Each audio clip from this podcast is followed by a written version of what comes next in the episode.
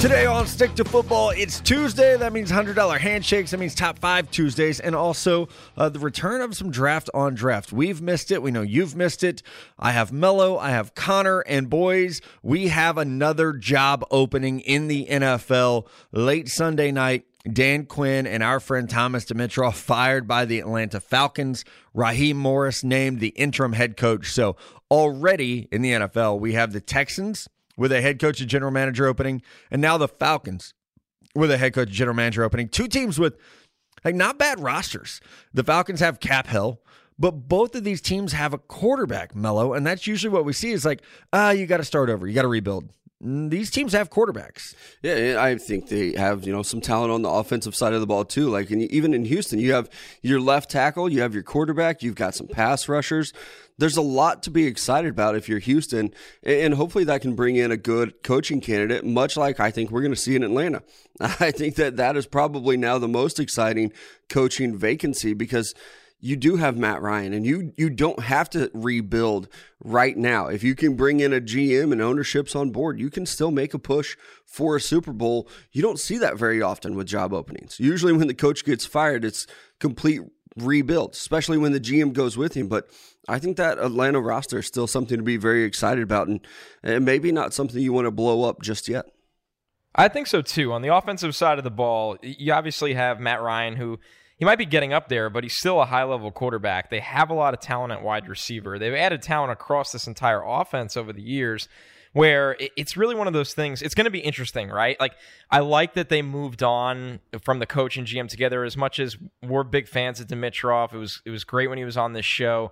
I mean, the guy had a twelve-year run in one place as the G M. Not a lot of people can say that. It's just, it, it was time to do this together, right? Now you go in, you're going to hire a head coach and G M tandem, and they could do things how they want. Now there's a lot of options with this team, right? We don't know how bad they're going to finish. I know right now you could sit there and go, well, they're picking top three. They're going to get their quarterback of the future. I still don't think this team is bad enough where they'll be picking top three. Uh, I think they'll pull out a couple wins here. Maybe they do pick like two or three, but to think they will get Trevor Lawrence, that would still surprise me. Where maybe you go into this offseason and you say, hey, we're we're going to retool this defense. You know, maybe we're going to add a piece to this offensive line, but we're going to give this thing another run with Matt Ryan, Julio Jones. You know, you have a really good youngster in Calvin Ridley. So I, I'm fascinated to watch where this goes. But I think the overall theme here is, guys, they're going to have hiring power, which is something that not a lot of teams can say. You know, we're going to talk about the Jets Uh, looking for a coach and G M. I, we don't feel great about their hiring power at the moment. Even the Texans, that roster and, and the lack of draft capital will hurt them in their chances of who they hire. But you can't say that about the Falcons. They can go dream big. Maybe they interview an Ed Dodds for G M. Uh, maybe they go after a, a Brian Dable or somebody like that at head coach. Uh, I'm excited to watch how this one plays out. Yeah, Sam. And Rich McKay uh, is running the team. He has been an N F L general manager before. He's very, very well connected. So, like, if you – and we'll do this, you know, when all the jobs are open. But, like, when you power rank the jobs that are going to be open, I can't imagine anyone being more attractive than the Falcons, because, like, yes, the salary cap is a mess. You can fix that. Like, I mean, uh, a good example, uh, John Dorsey killed the Chiefs salary cap. And now, like, they're giving everyone, you know, tons and tons of money. So you can clean up the cap. That is a concern with the Falcons. But there is talent here. Like, this team is not that far removed from being up in a Super Bowl. They're not that far removed from being a dominant team in the N F C. So I think the Falcons are going to have a lot of a lot of options, whether that's Eric Bieniemy or Brian Dable or, is, you know, I think it'll probably be an offensive coach, just because they they you know Dan Quinn was a defensive coach. Those things seem to be pretty cyclical. So we'll see. Uh, the the you know the rumor mill this year is is going to start early with coaching hires and and interviews. Something I wrote about last week, like, no, you can't hire a coach right now, but you can sure as shit, like, prioritize. You can be where, like, hey, we want to be Eric Bieniemy's first interview. When the season's over and you're probably, like, talking to his agent, doing some back backroom type stuff, you want to make sure we're the first interview. It's something that happened with Kyle Shanahan when the, when the 49ers wanted Kyle Shanahan. You know, he couldn't take that job until after the Super Bowl, but it was like they had locked that up really early that that, that was going to happen. So you can do that as well. It's maybe not the most, like, you know, up and up thing that, that happens in the N F L, but you can definitely get that lined up Uh, let's talk some players, though, guys. Uh, Chase Claypool went off. And th- this is so fun because, I, I mean, I can remember being in the booth together at the Senior Bowl and watching him move and stuff and just be like, man, he he looks better than he did on tape. And then you see what he does at the combine, and you're like, oh, my God. He like this is rare. You know, this is he almost looks like Calvin Johnson out there moving. And it's now translating to the field. Four touchdowns yesterday. And the Steelers, like, they are good at evaluating receivers. They're good at developing wide receivers. And Big Ben is apparently really, really good at building that chemistry with his receivers because Chase Claypool has become the guy there. Even with Juju Smith-Schuster, even with Diontae Johnson, Juju's a free agent after this year, guys.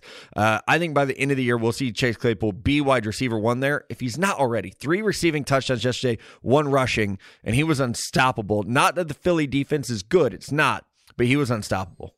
And that's one thing that I'm kind of curious about, too. When you looked at that receiver room, obviously Claypool is a good emerging receiver, had a great game yesterday. But like with James Washington there, with Diontae Johnson there, I wonder if they do bring Juju back. Not that he's a bad receiver. I think he's still a great receiver, probably still receiver one right now. But I, I wonder if you have to pay him or if you can say, we're going to use some of this money and we're going to make sure our left tackle stays around, or we're going to replace an edge rusher or whatever they have. I think their corners are up. There's some holes that are going to come open. Receiver's not one of them. So I do wonder if we see Juju hang around, if that's something that both sides want. I think that, you know, as far as Smith-Schuster goes, he's talked about Big Ben being his guy, maybe bringing in Sam Darnold to go with him, but they definitely have a plethora of receivers in that room where they don't have to spend money at that position. And for Chase Claypool especially, like, I love this kid. Like, the first thing that caught my eye about him when we got to the Senior Bowl is uh, Big Country and I walked down to the field, and he was blocking. And Big Country even asked me, he said, oh, is that the big tight end from Notre Dame that everyone's talking about? I said, no, that's the receiver from Notre Dame who's blocking. He was like, Jesus Christ, that guy's big. Yes, he is, and he can block. He can do a little bit of everything. We thought he might even play some tight end. I, I think that he's just an ultimate weapon for the Pittsburgh Steelers, and hopefully he continues to see more and more production. He really is. He's massive. I mean, you talk about those Senior Bowl drills, Melo. That's one of the only times that I was standing right near the pylon and they were just throwing fades. And it's one of those times where you you keep your eyes open to move back, because if that guy runs into you, I mean, you're you're going down, and you're going down with with an injury. I mean, he he's just huge. A true six five, uh, muscled up frame. He's bigger than every D B. He runs well for his size. He tracks the ball. He's got good hands. I mean, it's, and for the Steelers, how many times have we seen this before? It goes back to your Juju conversation. You know, sure, it's, I'm not saying Juju's out the door, but the Steelers are not afraid to let wide receivers right. walk or move wide receivers. They always know uh, when they feel it's time. Now, you know, are you going to bet the house on Claypool and Diontae Johnson next year? And maybe you you add somebody if you did let Juju walk, right? This is another really good wide receiver draft. You could draft another guy. But I think when you look at it right now, if Claypool is going to be this much of a dominant player, it's at least going to be a conversation, because the Steelers are a team that will pay their offensive linemen. They'll pay a very, very talented defense. I mean, they got they got playmakers on all three levels of this defense. You know, we saw them go out and give Cam Hayward a big, a much-earned contract extension before the season. So it's fascinating. It wouldn't shock me if they're just not looking to pay him. And maybe there is even a trade uh, that they can work out, maybe a tag and trade scenario. But for the Steelers, this is not a, a conversation that you should be upset about if you're a fan. It's one you should be happy about, because, I mean, I, I was a big fan of that pick. But when I look at it, I didn't think the instant impact would play out like this. I, I thought maybe second half of the season, maybe somebody gets hurt. But he, he's come in, and when he's gotten opportunities, he's produced. No, he absolutely has. And it's it's fun to see that connection, to see where it's growing. And the Steelers, I mean, they're rolling. It's weird because this season has been so bizarre that it's almost like at times we forget to talk about which teams are just like really good. Like Seattle's five and oh. You know, Pittsburgh is is just no one can stop them right now. You know, the the the uh, four and oh start, defense looks really, really good.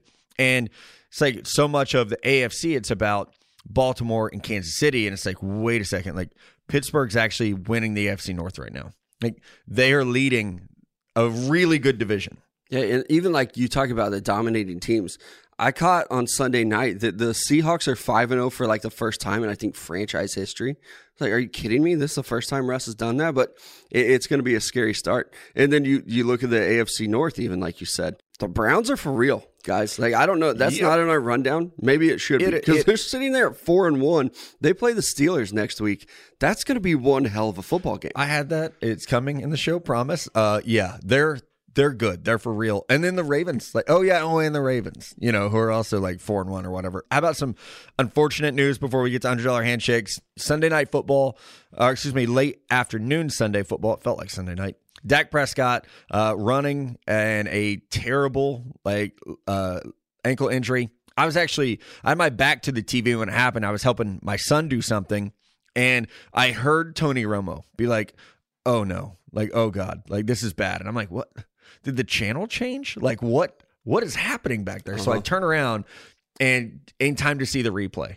And it's just, it's heartbreaking, you know, and it's one of those like, Uh, Willis McGahee or Jalen Smith, where you're, or, you know, Alex Smith. It's like, it's just going to be like burned into your memory forever, you know, that injury, unfortunately. So, number one, uh, Dak had surgery last night. Uh, I know we all are huge fans of his. Hopefully, he is back sooner than later. Hopefully, this is something that he can overcome. Uh, it, it's just, it's so terrible that this happens to a guy who's playing on a franchise contract. And yes, he's making a lot of money this year, but thirty-one million dollars is a lot less than five hundred million dollars or four hundred million dollars. Or even like the one hundred fifty or whatever that Deshaun Watson got. Right.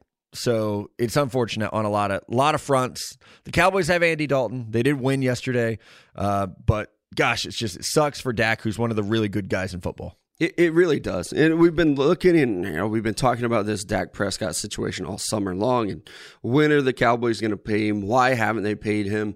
I, I think this injury is going to make it difficult for both sides. And, you know, looking at it for like Andy Dalton, I, I bet he just comes out and balls out. And we probably see him like as a starter again in the N F L next year. Like throwing to these receivers, having Zeke Elliott at running back, I, I think that he can do enough probably to get the Cowboys a couple more wins, probably still win the N F C East, and then maybe go to a different team and be a starter next year.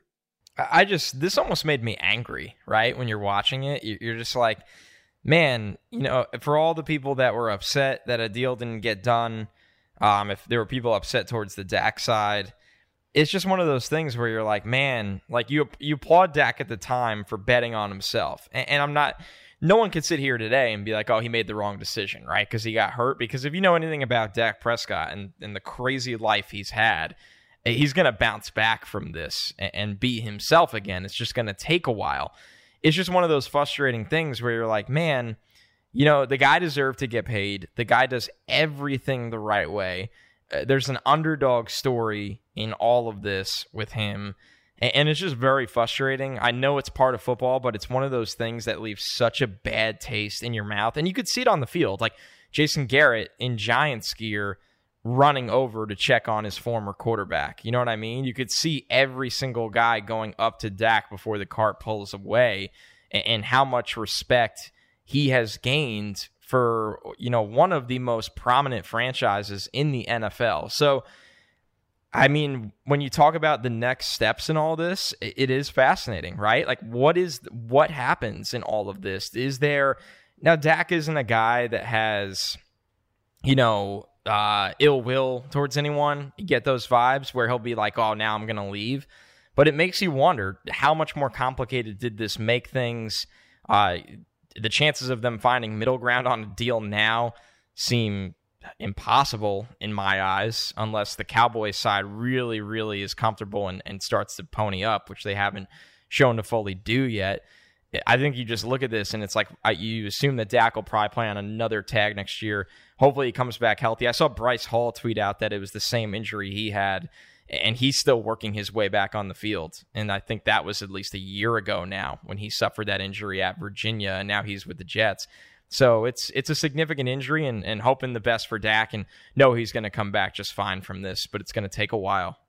Yeah, it is, man. It's It sucks to see. Like, you never, like, injuries suck. It's the worst part of football.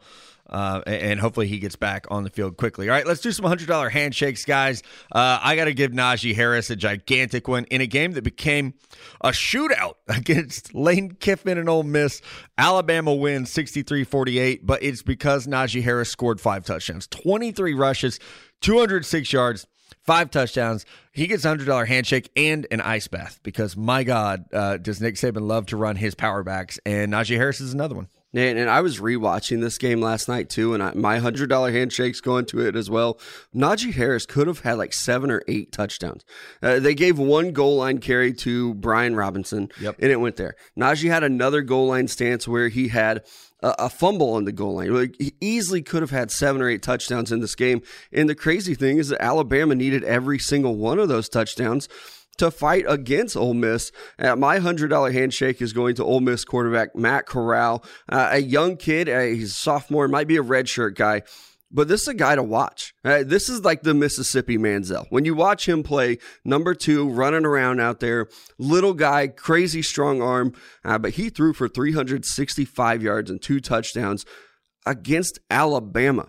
Now, this is one hell of a defense, and he was able to still carve them up, finding different targets, hit the tight end for one hundred eighty-one yards. Elijah Moore had a great day as well, but uh, he gets my one hundred dollar handshake. It's not easy to play in Tuscaloosa and put up numbers like that, and he did it as a sophomore. I love that pick, Mello. Corral has quietly had such an awesome year as a redshirt sophomore nonetheless, and doing it with his legs, doing it with a really strong arm.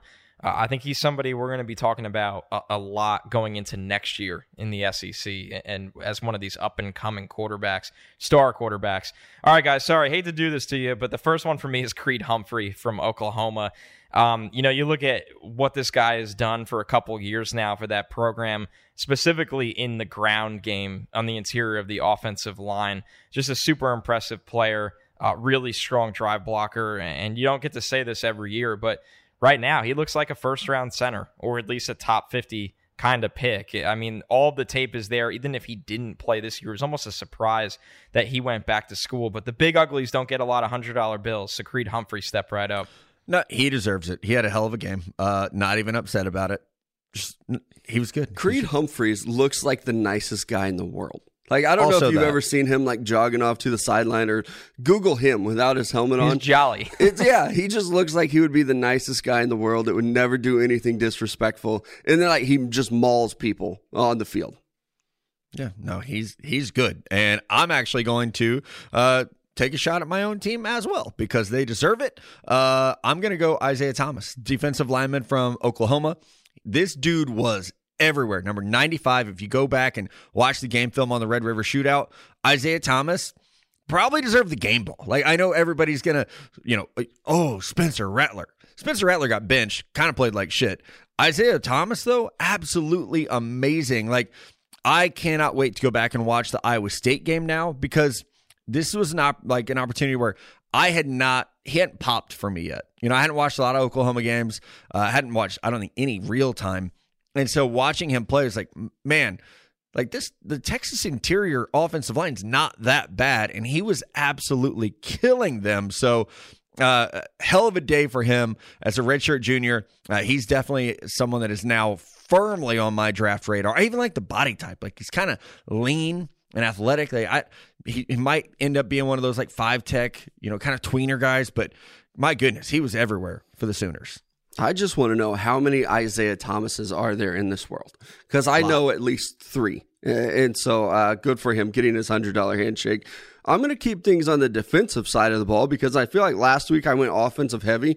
Uh, I'm going to those Georgia Bulldogs and their veteran linebacker, Monty Rice. This guy was all over the field for against Tennessee, eight tackles, two for a loss, had a sack, also recovered a fumble for a touchdown. This defense, I know that you look at the box score and it says forty-four to twenty-one, and you think, oh my God, the offense was so good for Georgia. The defense kept putting them in great positions, even getting themselves a touchdown. Uh, so my first one hundred dollar handshake from this game is going to linebacker Monty Rice. Watch for him. I, I think that he should be a Senior Bowl guy, kind of undersized, but I, I think that we've proven over the last couple drafts that doesn't matter anymore. You can be six foot, six foot one, and that is perfectly okay in the N F L. The next one for me, a name you're probably getting sick of hearing me talk about at this point, but Terrace Marshall Junior from L S U. Now, L S U uh, is not the L S U of last year. They are, unfortunately, a very unimpressive football team, specifically on the defensive side of the ball. But offensively, you know, we spent a lot of time talking about, can this team recover from losing Justin Jefferson, who's a first-round pick? Can they recover after the fact that Jamar Chase opts out? Terrace Marshall Junior is saying, hey, give me all of these targets. I think he only had about forty-three catches last year playing behind those two. Uh, he goes out. I think he went for, you know, eleven catches, well over two hundred yards, three touchdowns. I mean, the guy is a touchdown machine. He's already getting near double-digit touchdowns. Uh, he had double-digit touchdowns last year. You're looking for a receiver that did not get, you know, maybe there wasn't enough film out there. Matt, I know you said at L S U they were very excited internally yeah. for this guy. Uh, he's showing up and showing out and, and possibly showing his way into the end of round one with how good he's been this early. Yeah, no, he's been very good. And even when Jamar Chase opted out, I, I hit up one of the coaches. It was like, how, how are those receivers? He's like, oh, they're good. Like, we're going to be okay. Uh, they're not because they're they're losing a lot, but like Terrace Marshall is definitely doing his part. Ain't the uh, offense. Yeah, yeah, absolutely. Uh, I, speaking of L S U, I got to do it. Mizzou's freshman quarterback, Connor Bazelak, my man went off against L S U. Four touchdowns, four hundred six yards. He completed eighty-five percent of his passes. L S U could not stop him in another loss for the Tigers. Mizzou gets their first win of the year. forty-five forty-one, and it's a freshman quarterback getting it done. Yeah, and they had a T C U transfer that I thought was going to play a lot this year, and he, I don't even know if he got any action on the field last or sorry, Saturday night. My last one hundred dollars handshake, I'm going to stick with the Georgia defense, fellas. They're just too good. And what they did, you know, I believe Connor and I came on Stick to Football last week, and we were talking about, God, this Tennessee offensive line, these are so good. They might be one of the best offensive lines in the country. Cade Mays, Trey Smith. And then Georgia showed up and was like, we don't give a fuck. We're going to run right over you guys, through you, around you. And one of those guys doing it was edge rusher Azeez Ujulari. Uh, he's a redshirt sophomore, number thirteen, getting it done. Uh, the two sacks that he had against Tennessee. Like I said, I still think this Tennessee offensive line is good. The Georgia defense is just better. And I expected a very close game with Tennessee and Georgia, and it just wasn't. And it was largely because the two linebackers at Georgia, Monty Rice and Ojulari. So watch out for them. Fellas, this weekend they play Alabama. Oh, and I am very excited for that game. Already? Already. I would say sneaky. That Holy rose shit. On. Wow. That's that's pretty good action. And I know all of us were saying last week, like, hey, Georgia win, but Tennessee keeps it close. Georgia win, Tennessee keeps it close. Uh, that one got away from them. And how many years are we going to talk about this Georgia front seven? I mean, good Lord, it's every single year. They got multiple guys that have N F L futures. So uh, super impressive, especially when you get two guys in that group from the one hundred dollars handshakes. My last one here, a game that went a little under the radar, and it was not a good game in the first and fourth quarter. It was only really good in the middle, but U N C and Virginia Tech. I thought Tech uh, would upset U N C, and, and they certainly did not. This turned into kind of a blowout at the end of the game after a great comeback. But Sam Howell uh, from U N C is just in control here, guys. And I think the only thing people had complaints about coming into this game is, you know, can he push the ball down the field a little bit more? And he started to do that. This offense uh, was explosive. This is a really good football team. This was quietly a pretty interesting prospect game. You have Christian Darrisaw, the offensive lineman for Virginia Tech, mm-hmm. who's playing playing very well, getting some buzz uh, all of a sudden. And, of course, you have Chaz Surratt. There's just players across the board. But Sam Howell is the guy that, you know, we talk about him because us three, you know, are college football fans. But, you know, obviously, if, if you're just in on the draft, you haven't heard a lot about him. But he just balls out week in and week out. Yeah, no, he uh... – definitely, there's a lot of prospects on that one, but Sam Howell is, uh, that's my guy. Them winning almost made up for the fact that Texas lost. Like, almost. I mean, what a rebuild. Oh, yeah, and I, we're going to talk about that more. Uh, yep. So let's take a break. When we come back, we'll get to that. It's Tuesday. No, LeBron, it's not taco time. It's Top five Tuesday time. Mello, also The Bachelorette comes back tonight. I know you're excited. I know I'm excited. No, I just want tacos and watch The Bachelor. That's probably what I'm, I'm pretty doing. Basic. Give right? me some chips and salsa, some tacos, The Bachelor. I'll a be friend set. Of mine made me homemade salsa, and I have that, and then I've been hoarding restaurant chips every time I order Mexican food. It's so like my setup tonight, because we're recording Monday, tomorrow night is going to be amazing. Okay, let's get into this Top five Tuesdays. Number one, The Falcons' job will be the most coveted. I know we talked about this at the top, guys, but I cannot see another firing happen that will make the Falcons' job the number two spot. Like, I mean, the Jets are going to make some moves. Sorry, that's not going to be it. Like, I don't see any team making that move to where you're like, ah, oh, that job's better. Like, even if the Vikings fired Mike Zimmer, I might take the Falcons' job over the, the Vikings' job. Like, it would be close. Like, that's a conversation at least, but that Falcons job, I mean, it's it's better than the Texans job. And I love Deshaun Watson. It's better. You have draft picks. You have players who are good. You have Julio fucking Jones. Like, you have good players. Uh, so I think Falcons job, that's my top takeaway for the week. It is the best job that will be open. Yeah, if I'm like an Eric Bieniemy or Dable, I might just say, like, hey, let's maybe not play Julio the rest of the year. Like, I'll interview for your head coaching job, but you got to promise me that Julio's going to come back next year, be healthy. So let's just redshirt him this year and uh, don't put him back out there. My first big takeaway, fellas, is that the Big twelve should be forced to dissolve. This is a dumpster fire of a conference. Put Oklahoma and Texas in the Pac twelve if you want. Let the Iowa States and the K-States of the world go join the Big Ten. It's just, they're not worthy of being in a championship. They're not worthy of being in the college football playoff. And I have a feeling that somehow Oklahoma State or Iowa State is still going to force their way in. But after just watching this weekend and, and seeing what's gone down and looking at the standings and watching all the games that have been played, this is a dumpster fire of a conference. And yes, my favorite team plays in it. That's great. I mean, it really they really just pick each other apart.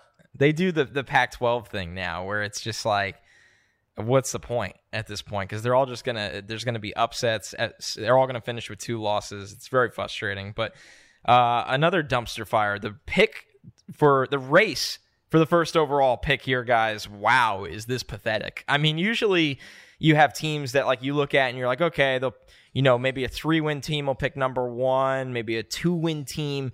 I mean, this year you're looking at it. These teams are awful. Like, they could all easily go one and fifteen, oh and sixteen. Uh, it just, it's laughable right now. The Jets have a minus eighty-six point differential in five oh my games. God. That is over seventeen points per game. That they like, they're not competing. You could make so much money off the Jets every week. They, the spreads are always like six and a half, seven points. I just, I usually buy it up. Like when the Jets played the Colts, I think I picked the Colts to win by fifteen, and they won by twenty-nine. That's how much money you can make off the Jets right now. But it's not just the Jets. The Washington football team, minus fifty-three. The New York Giants, minus fifty-two. The Falcons, minus thirty-nine. Like, there are some very, very bad football teams this year, and I don't see how any of them are going to get much better. So the race for the number one pick, in my eyes, I'm sure a lot of people are like, wow, this sucks. This is bad football. In our eyes, we just call this the draft season and are enjoying watching it. It's just starting earlier this year. Yeah, it's just terrible. Right. It's just, it's like, it's time to talk about the Jets, time to talk about the Falcons, time to talk about the Texans. Uh, the Giants are awful. I was going to say, I would not be surprised if both New York teams, the Jets and the Giants, both went defeated this year. Like, it's just, could you imagine oh and thirty-two New York football? I mean, it's oh and ten while already. The Bills are just up there dominating. Yep. It's uh, what a weird world. It's like all those fans who talk shit about Josh Allen for years now would like give their left nut to have him. You know, it's like, come on, man. Uh, okay, my number two one is, and sorry, I don't need an Ian Rappaport type suspension for saying give a left nut. It's a, it's a saying. Oh, man. I'm not trying to get suspended, okay? Two weeks, right? For a Manscaped commercial, which we've done. Didn't get to I mean, get, remember get, the Blue Chew commercials? Exactly. Yeah, that's right? The one like I was trying to think. Like Double Chub and... Right. Yeah. Like, good Lord. Uh, of all the shit the N F L has to worry about, Ian Rappaport doing an Instagram video about shaving his balls is what gets somebody suspended. He got suspended longer than Free Ray Ian. Rice did initially. Think about that. Free rap. Right? Like, Josh Brown locked his wife in a bathroom and abused her, and he got one game. Ian Rappaport gets two for tweeting about shaving his nuts. It's amazing. I'm not tweeting that. Just Schefter is sleeping so well these oh, next two right? weeks. Yeah, he's yeah. like, I don't even need to give you the fucking fantasy injury reports at midnight after college football on Saturday anymore. I'll sleep my ass in till ten o'clock and tweet them all out because there's no one else out there to compete with me. You know what? That's my number two takeaway, actually. I'm not, I'm going off script. It's just ridiculous. It's so ridiculous. Like, come on. People shape, people groom. Like, why they, is this offensive? They should be. They should. Yeah, if you're not, look into it. Like, good for you, Ian Rappaport. Right. I, well, I don't I understand. Didn't know. He said that he didn't get it approved. So does that mean, like, almost everything that goes through his social media needs to be approved? I, yeah, you, I think so. Could you imagine if us three had to do that? I would never be able to tweet. No. Like, we'd, la- we'd last four hours yeah, at most. I know. So that is weird. I even I was talking to someone, maybe it was you, Mello. It was like, so do they own his social channels? Like, right. why can he no, not? You can't. Like, why can't you put whatever you want on there? Because they probably create a policy. Good they can't Lord. own and operate your social media channels, but if you sign a contract with them and you have to follow their policy, which must be insane. Insane. Well, something none of us have to worry about. So thank you, Bleacher Report, for that. Uh, this segment may actually get us all in trouble, but I'm okay with it. Well, my second big takeaway is that early in this season, or coming into the season, a lot of people were excited about Mike Leach joining the S E C, wanting to know what that air raid offense was going to look like. And then he beats L S U in the first game of the season, and everybody's like, oh my God, Mike Leach is a genius. This is going to be perfect. My big takeaway from this weekend, both those teams are actually just really bad, and one of them beat the other. But, fellas, I don't know if you saw this this weekend. Mississippi State put up two points on a safety against Kentucky. This team found a way to beat L S U, and you can't score at all against Kentucky.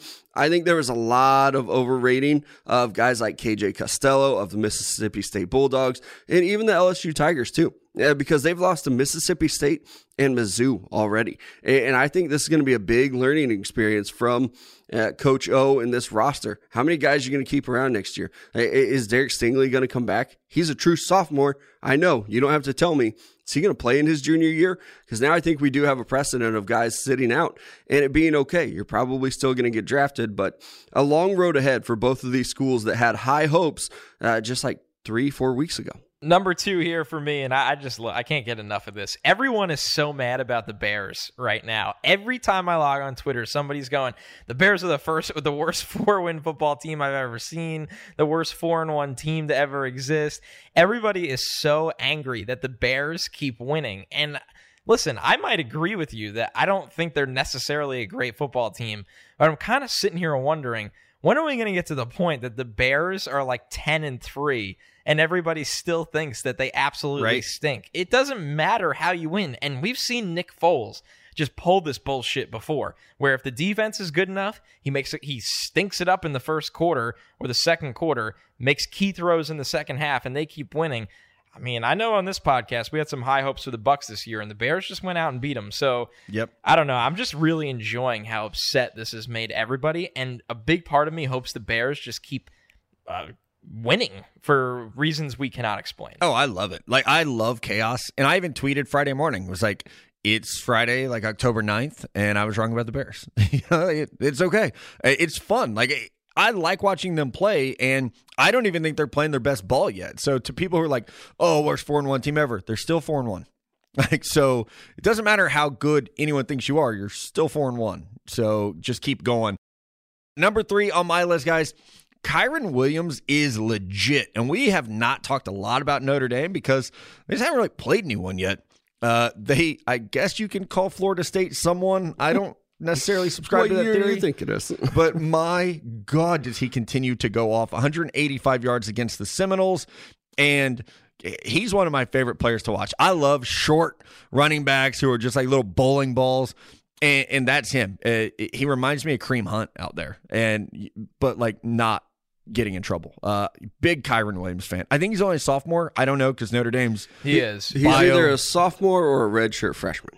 Okay, so he's not draft eligible yet, so just enjoy him for another year and a half uh, because every Saturday I catch myself watching Notre Dame games because of him. Not Ian Book. It's Kyren Williams. Right. Yeah.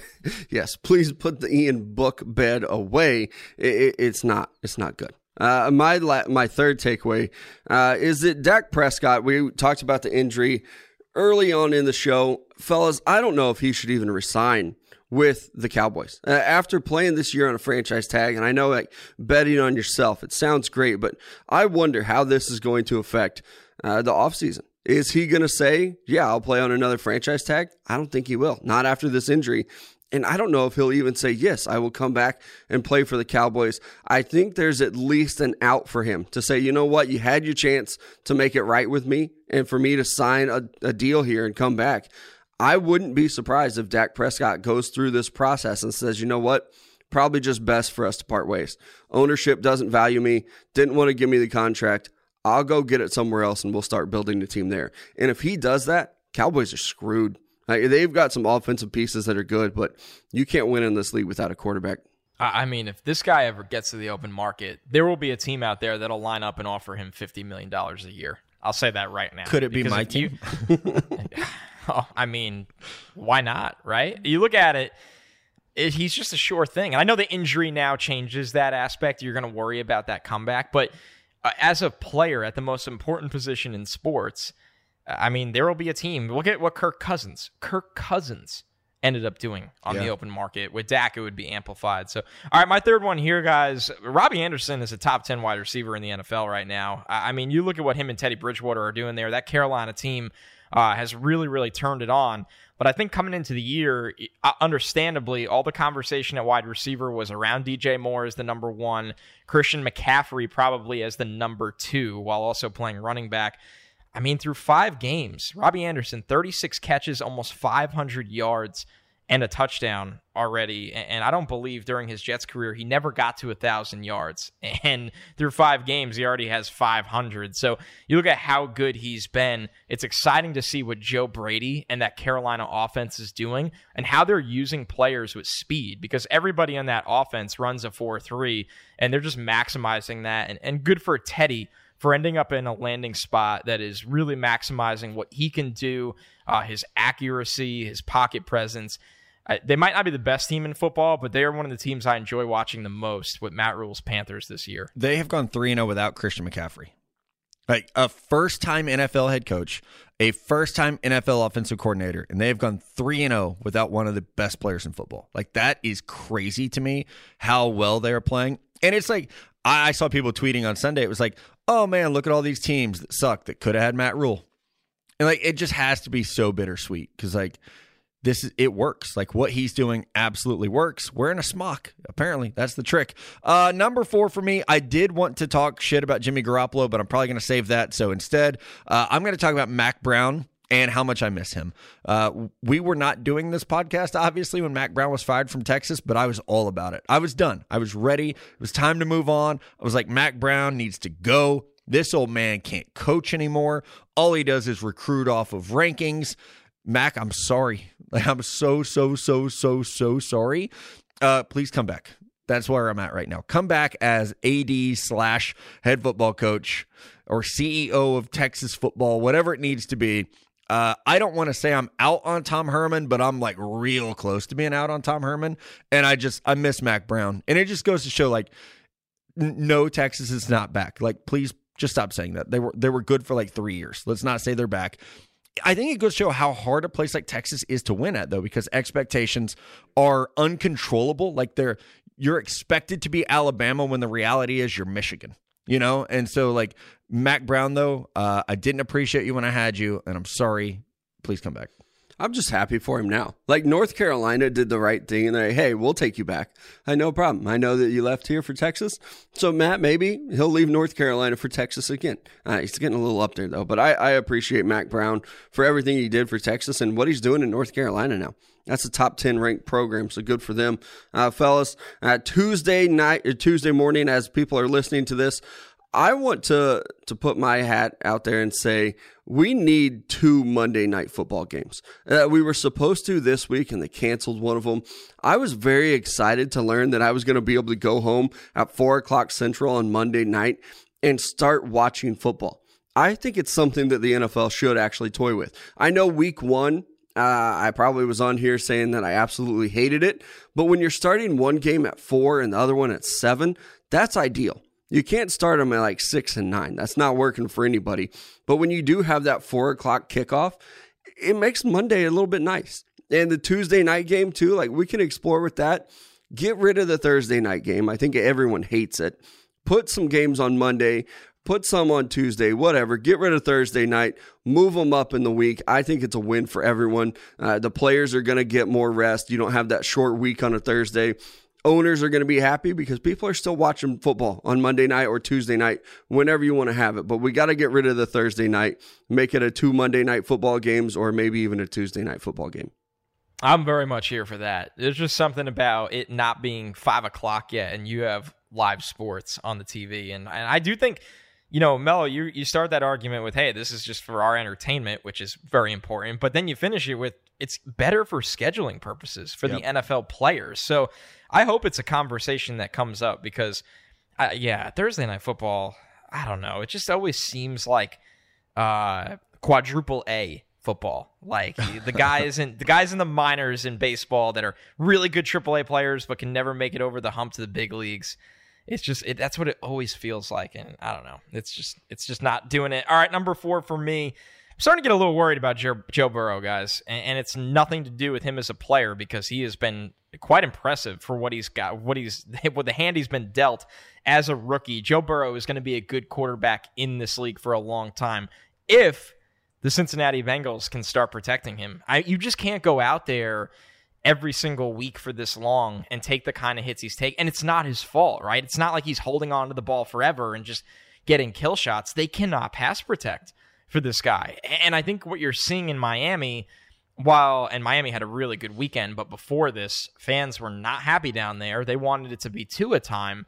I think it's calculated in Miami. I really do. I think the reason Fitz has been out there so long is, you know, and Fitz will have his weeks of Hall of Fame play and his weeks of I should not be in the N F L play. And then you get everything in between somewhere. It's just the Fitz roller coaster. But I think they knew their offensive line was in a transition year and they don't want to rush Tua out there. While the Bengals aren't afforded that luxury, I don't know if it's something they can do with their personnel. Uh, maybe you have to go, you know, unfortunately, with some twelve personnel and keep some tight ends in to block even more. I don't know what the answer is because the line is just so poor on paper. But Joe Burrow cannot take the shots that he is taking in a season where, let's be real, the Bengals are not even close to contending in that great division. No, and, like, they need Penny Sewell. Like they it, like that's all I can think about when I watch the Bengals play. It's, it's perfect. Like, gosh, you guys Kick need Jonah this. Williams inside where he probably should have played. Probably so. Yeah, and, and solidify that offensive line. Uh, my last thing uh, that I want to talk about today, uh, Kevin Stefanski is the coach of the year. The Browns are four and one. That offense is playing very, very well lately. They beat the Colts on Sunday. They beat the Cowboys the week before that. Now, they do play the Steelers this weekend, so that my argument could fall apart like almost immediately. But I think Kevin Stefanski right now, having the Browns at four and one, the last time they were four and one, Bill Belichick was the head coach, and Nick Saban was the defensive coordinator, which, mind you, they had those guys and fired them. So right. uh, the, the fact that the Browns are four and one, there are a lot of stories in the N F L right now, and it feels like daily we're talking about COVID and schedule changes. The Browns being four and one, they have the same record as the Baltimore Ravens. Uh, depending on what happens with the Steelers, they could be or next week. Excuse me, the the Browns could be number one in the A F C North. Like, this is a very, very good team, and we're finally seeing the talent come together where Baker doesn't have to win games. They're running the ball, they're playing good defense, and they're utilizing all those weapons that they had, had stockpiled. Yeah, Stefanski's done one hell of a job, and I previewed it a little bit too soon, but uh, I'm very excited for that Steelers-Browns game to kind of figure out who these teams are. Steelers are sitting there. They look very good. They've beat up on some lesser opponents, I think, uh, but even the Browns came out, lost week one against the Ravens, and it looked bad, and it has looked very good ever since. So hats off to Kevin Stefanski. I do think that he's been an excellent hire, and probably, you know, a couple weeks through the season, yeah, I, I think that it's safe to say that he's probably the coach of the year so far. My last takeaway, I'll keep it in the N F L. Guys, I hate how much I love the Raiders. Like, I love their uniforms. I'm kind of coming even around on John Gruden, who I've been a little bit hard on. I'm okay with, like, Derek Carr, but I love Josh Jacobs, uh, Alec Ingold, the fullback. he's on the field all the time, and I love watching him play. Our guy, Foster Moreau, Darren Waller. There are so many good pieces to this team that even watching them beat the Chiefs on Sunday wasn't that upsetting to me. I don't know what that says about me as a fan, but this is a really good team that I think is headed in the right direction. Obviously, getting a win in Arrowhead uh, is not something that you love to see if you're a Chiefs fan, but these guys are hard to root against. Henry Ruggs, Brian Edwards, a lot of great pieces there. So for me, my last takeaway, like I said, I hate how much I love the Raiders. Henry Ruggs. Uh, they're fun, yeah, cool. fun to watch. I know. They're fun to watch. They're a lot better than I thought they would be. I'll go out and say it right now. They could not win a game the rest of the year. Uh, that, that win against the Chiefs was something that I did not see coming. And the Raiders, you know, are a good model for a lot of teams, is that when you build up your offensive line like they have, they're going to have their questions on defense the rest of the year because they're young, and that's going to naturally happen. But offensively, I mean, one of the best young running backs in football, one of the best offensive lines in football, one of the deepest wide receiver groups, I think, or I know they've been banged up, um, but I would count Waller in that wide receiver group. He's that kind of target. So Uh, hats off to the Raiders. I mean, hell of a win and, and hell of a start uh, for them so far. My last one here, I'm going back to college football, more for the draft. I think it's time to talk about it, guys. You know, we don't do this often. Travis Etienne is probably a round one worthy running back. And, and I know that's dangerous to say. A lot of teams cannot afford to draft a running back in round one. I fully agree. A lot of teams cannot pull a, a New York Giants and, and take a guy at two during a rebuild and say, hey, this guy's going to fix all of our problems. That, that doesn't work. But if you're a team similar to the Chiefs where you have a lot of pieces in place, but you need someone in the backfield that can be a receiver, that is really good yards after contact, that has breakaway speed, I look at Travis Etienne and say somebody at the back end, look at like a Seattle, well, they have their pick to the Jets, but that's a good example of a team that can look at Etienne and go, man, this guy's a game changer. I mean, he's got four three speed. He's phenomenal after contact. He's gotten so much better catching the ball. He runs hard, great acceleration. I, I know Najee Harris is right at the top of this running back class as well with him. But, man, when I look at Travis Etienne, I just think he's going to be such a difference maker at the next level on a good team or even a decent team, that it wouldn't shock me when we get to picks twenty-five to thirty-two, somebody starts to think about it. Yeah, man, he is explosive. Like, uh, it maybe this is unfair. I get big Jamal Charles vibes watching Travis Etienne. And if he can get in the right system where he can just go run, it's going to be beautiful. All right, let's take a break, and then we'll get some draft on draft. Uh, we got a couple draft on draft questions for you guys to close out the show today. Let's start here. Uh, Connor, this question's for us, buddy. Matt Columbia asked, what would a Sam Darnold to 49ers trade look like? I think it's almost impossible. Jimmy Garoppolo is, I believe he's now the tenth highest paid quarterback after some of the new deals that got done this offseason. Uh, and there's an out, I think, after next year. It's not not this coming year. It's next year. So Darnold, while inexpensive, you have to start thinking about that fifth-year option. So what what does Sam Darnold command in a trade?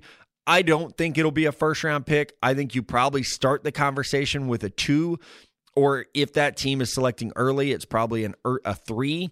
But I just can't. I can't see John Lynch sending a first-round pick for Sam Darnold and basically admitting what we all know by now, and that's that Jimmy Garoppolo has some issues that have to be covered up. I mean, I, without a doubt, number one, right? It's hard to execute because the money they gave Jimmy and the structure of Sam kind of sets you up where, you know, this is something that loses Sam's value, right? Is that Sam is not going to be on this rookie structure for much longer while, you know, obviously not being a sure thing. He's had his own struggles with or without Adam Gase. Uh, Sam is, you know, still making rookie mistakes. And I think when you look at it, the fit is perfect, right? Like when you look at what Kyle likes to do with Nick Mullins, when Nick Mullins has to play, a lot of cutting the field in half, a, a lot of, I don't want to say simple reads, but easier things that get him on the move. You know, Sam can do that. Sam is like the the buffed up version of that, where you can really use his athleticism and ability to throw on the run to make things happen, where I think Sam would be very good with Shanahan. But I'm with you, Matt. I, I, it's not a first-round pick. Uh, a lot of people won't like to hear this, but I think, you know, we're going to see how he finishes the season when he comes back from the shoulder injury. You're probably looking at a second-round pick, you know, straight up a second round pick, or maybe a three and a five if, like you said, the three is early. I don't think the trade value for Darnold is going to be overwhelmingly good. You have to wonder what the market will be, right? Will the Steelers get involved? Will the Niners get involved? Will the Saints get involved? Will multiple teams get involved that you sit there and go, okay, we're not doing this for less than a two? Then you have a chance. But if everybody knows the Jets are taking a quarterback and they're moving Sam no matter what, you might have teams get a little stingy and try to go, hey, a three and a five, um, you know, two fours, something weird like that. Yeah, I think that's probably what we'll see. I think obviously the Jets are in prime position to be drafting number one and probably getting a guy like Trevor Lawrence at quarterback. And when that happens, I do think a lot of teams are going to come at the Jets and say, hey, we'll give you a three for Sam Darnold. But kind of, kind of like you were saying, there are a lot of teams that could be in the market. The Bears, the Saints, the Niners, I, the Steelers. And I think that's what's going to help drive up the cost for the Jets, is that they can say, hey, we got a three on the table. You got to beat it with a two. And so maybe you get, like you were saying, a three and a five, or maybe you can get somebody to come up and give you a two. I don't know if it's going to be the 49ers. I know that that would be a good fit. But, Matt, like you were saying, there's still a lot of money tied up at that one position. I think you almost have to find a way to get rid of Jimmy Garoppolo's contract. And, and you know, honestly, uh, Matt, as your brother, I think a lot of 49er fans probably owe you an apology for this season, saying this right. dude was going to be shit and them coming at you. I didn't see anybody do it on Sunday, though. So uh, it's going to be tough to get rid of that contract. And I don't know uh, what their plan is for next week. And they're going to start uh, Mullins. They're going to start Beathard. Is it Garoppolo? Uh, I don't know what's going on there in San Francisco. But I do think that the, the market for Sam Darnold is going to heat up to where you can probably get a two for that guy. No apologies were sent. I can tell you that. No, not one. So, uh, Matt, here's a question for you. If, say, they're just done with Jimmy for the year, right? Would you trade a two and a five right now for Sam? Oh, I would. Yeah, I would. Okay. Uh, I'm also like, get that I'm, early look at him. Yeah, and I'm with you. I love what he would be in this offense, because, like, the things that Sam's not great at, right? Like, eh, we're not pushing the ball. He's not a Bruce Arians quarterback, right? But. But he is good at timing. He's good at rhythm, and he, you can move the pocket with him. Like, I just think there's so many things that you could do that would work uh, with Sam.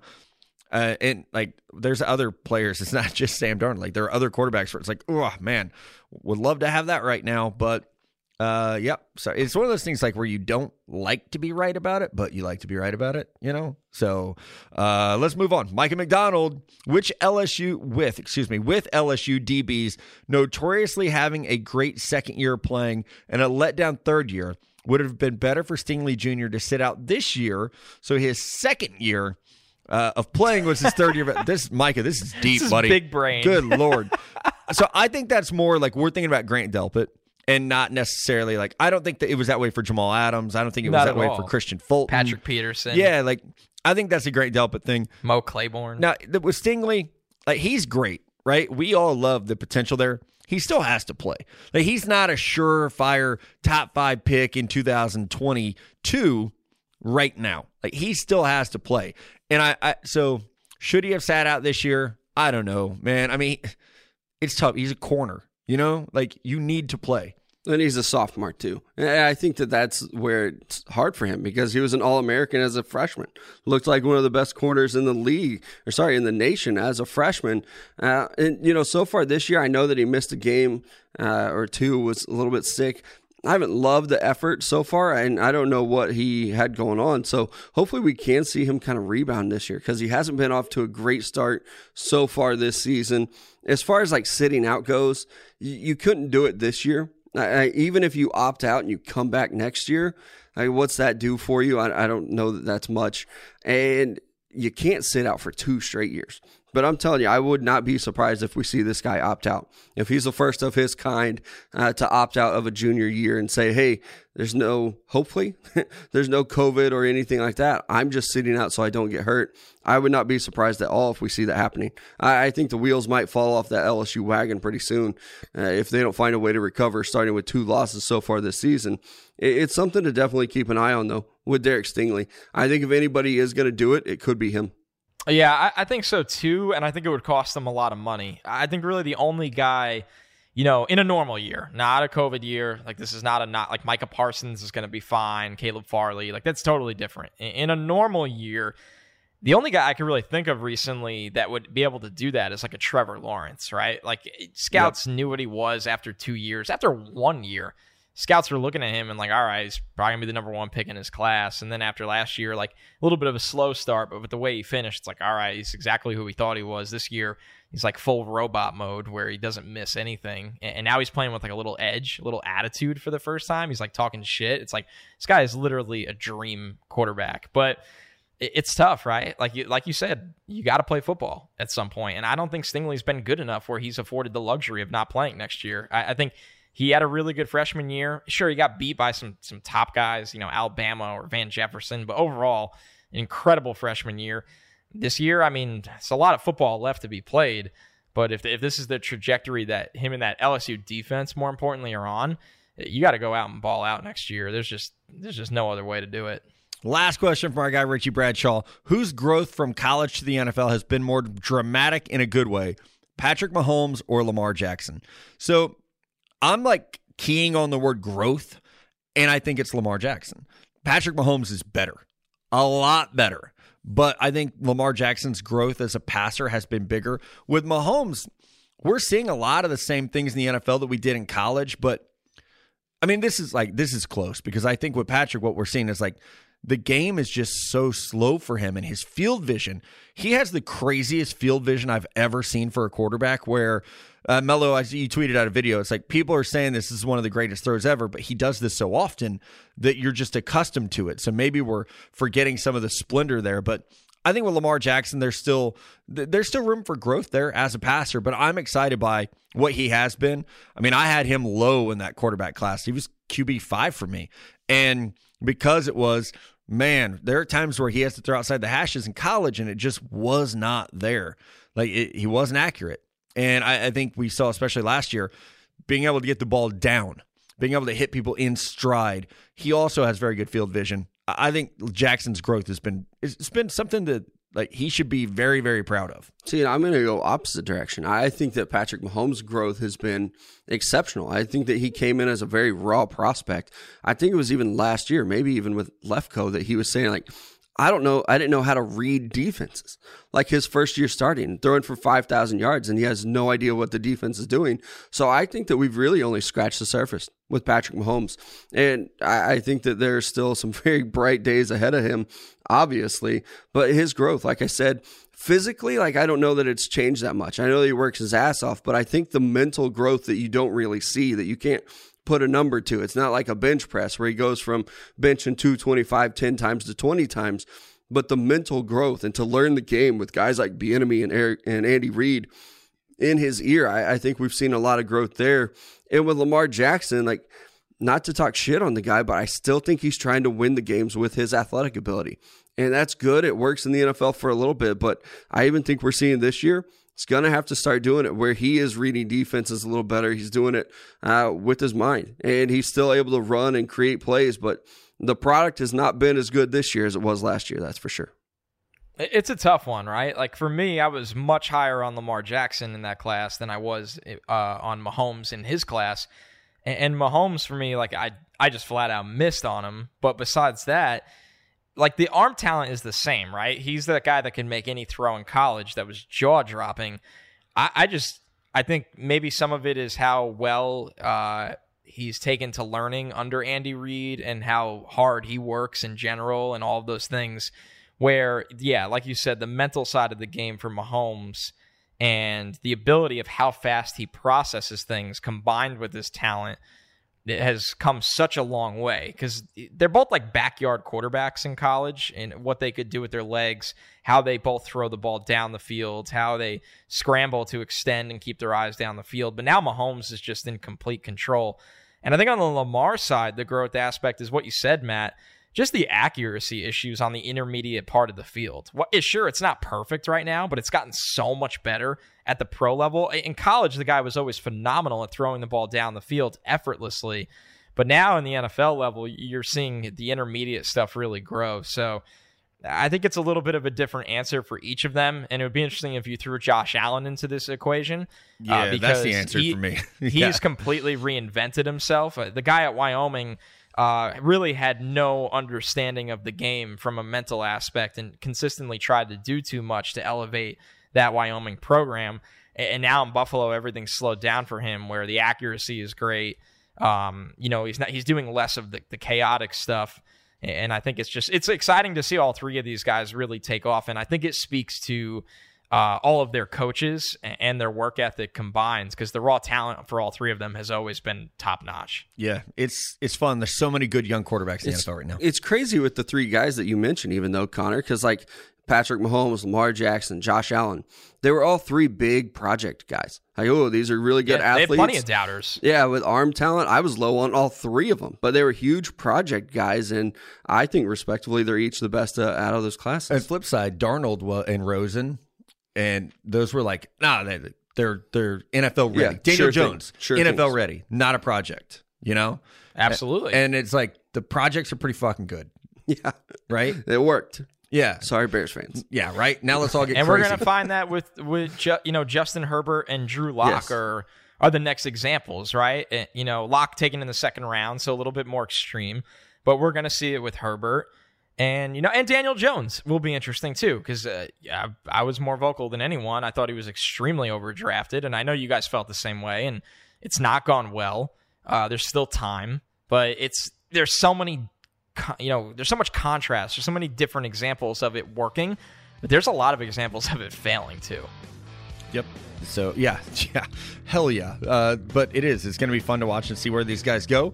Uh, that's our show. We'll be back Friday morning with more of your favorite football stuff. So from Mello, for Connor, it's Matt. Talk to you guys real soon.